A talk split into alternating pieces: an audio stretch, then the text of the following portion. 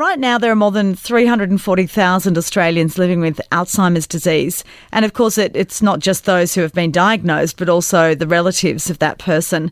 And it's something that I think we're all scared about. Most of us who have a, a, a relative that lived to over age 85 know that they are the number one risk category, and it just seems to be all too common these days. We want to talk a little bit about ways to avoid or even delay the onset of symptoms.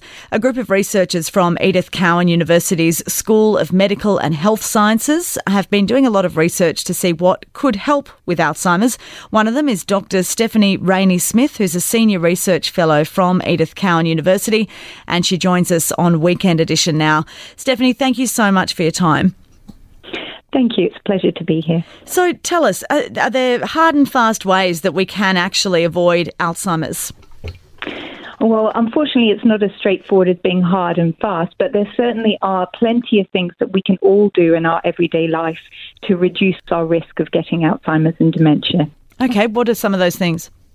Well, there's things uh, that we know are already good for our heart, but we're starting to understand now that they're also exceptionally good for uh, the health of our brain. So things like eating a healthy diet, um, something like the Mediterranean diet, for example, which has lots of fruit and vegetables, um, also some fish intake and um, moderate consumption of red meat and dairy, as well as uh, making sure we get plenty of exercise and not just amount of exercise, but also the intensity. It's important to get out of breath when we're exercising and to get a good night's sleep. When you say a good night's sleep, is that the kind of typical eight hours? Well, on average, um, we recommend six to eight hours, and it's really important to get quality of sleep right rather than the amount.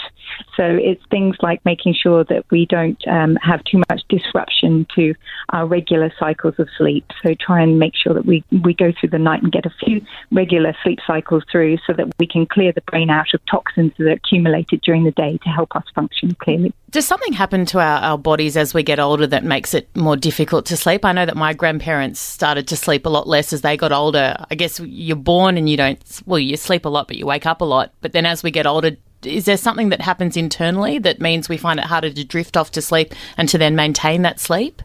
Yes. So as we get older, our sleep does become more what we call fragmented. So um, we don't have the same sleep patterns that we had when we were younger. Um, and also, we spend less time in something called slow wave sleep, which is where um, our body is restored, and that's particularly important for brain health. But on top of that, we also have a lot of lifestyle habits that we're incorporating now, which give us um, not the same level of quality of sleep that we would have had previously. A lot of these things are, well, all of them, the, the diet, the sleep, and the exercise, they're all general health messages. What What's the research show about what impact it could have on minimising or, or delaying the onset of symptoms of Alzheimer's? The work that we've been undertaking at Edith Cowan University has certainly shown that um, by adhering to those factors, that we can actually slow the rate at which uh, pathology, so the hallmarks of Alzheimer's disease, accumulate in the brain, and also maintain our memory and thinking for longer. So there is real scientific evidence behind our recommendations. So I'm. And, uh, oh, sorry to interrupt. Go. No, not at all. Oh. No, it's it, it's really um, and the evidence is, is very clear that these are very important factors for brain health. So I'm 36 years old. Can I wait till I'm 60 and then adopt these kind of measures? Or when do you have to start being really healthy to avoid it? Can you do it in five years of good behaviour? I think the important message is that it's never too late to start. The earlier you start, the better. Um, you'll get more benefit, but you will certainly still get some benefit even if you start later in life. And some of our work, for example, looked at people um, over the course of three years, and we still found significant benefit in terms of brain health over just three years of adhering to a healthy diet.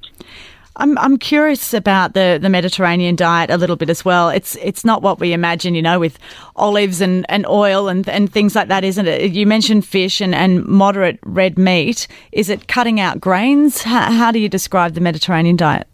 It, it is, yes. Lots of uh, fruit, vegetables, some fish. Uh, we don't have to cut things out entirely. It's more of having a moderate to low intake. So you can still have your dairy, you can still have your red meat, but just reducing the intake, you can still have your carbohydrates. So it's very important we get those other factors, such as the olive oil that you mentioned, um, and the fruit and vegetables in particular, up. And when we examined what we thought was contributing most to the slowing of the accumulation of those hallmarks of Alzheimer's disease in the brain, it was actually fruit that came out on top. It was what? Sorry, fruit. Was it? You fruit. just fruit? Okay. Fruit that came out on top. But we believe that it's it's more um, uh, adhering to the diet as a whole that has the greatest benefit. Do you think that Australia is doing enough? Is our government doing enough? Can we be doing more in terms of raising awareness about this, putting ads on TV, letting people know what they can do? I 100% agree with that. I think it's very important. I mean, I know that the government has invested significant resources in terms of ensuring that people do um, exercise or are aware of the message that exercise and a good diet are important. But something that is woefully underreported and under recognized is the contribution that sleep plays to brain health. So we really need to do much better about ensuring that we get the message out there um, to the to society as a whole that sleep is very, very important for all manner of health, not um, health, not just brain health. I'm, that makes me nervous. I'm, I'm essentially a shift worker, so I, I, wake up super early in the morning and then work different hours um, depending on what time of the week it is. And and sometimes it's just really hard to get more than five hours sleep. Are we talking about long term? You know, is it is it poor sleep over a period of five years when you have little kids or something like that, or you're a shift worker? How much damage can you do, and, and can you reverse it? I think the important thing um, is is not to be too anxious about sleep. I think that's something that can be actually very counterproductive. So, uh, for example, if you are lying there and you can't fall asleep, it's important that you get out of bed, you go and do something else, and then when you start to feel tired, you return to bed. And that's something that can help you with addressing that anxiety that people often get when they can't fall asleep straight away. But it's really uh, the quality, so getting through those full sleep cycles into that deep stage of sleep so that the brain, the brain is cleaned, cleaned of those toxins that accumulate during the day. That's really important rather than a specific number of hours. Hmm. It's, it's good course, advice. And we all go through stages in life where we have uh, where people have um, demands of their job or, the, or young family, for example. So I think the important thing is uh, to do the best that you can in your current situation, then try and address it when your lifestyle permits. Yeah, I mean, it's, it's, very, very easy to say, don't stress, but we've just told you no sleep gives you Alzheimer's. So you're lying, lying in bed worrying about that. Okay, well, Stephanie, thank you so much for your time. We really appreciate it. It, it is one area that I think we're all very worried about, and that, uh, as you say, we, we don't have a, a, a cure at this stage, so we can only do things to try and reduce the risk. Certainly. Appreciate you your much. time. That's Dr. Stephanie Rainey Smith.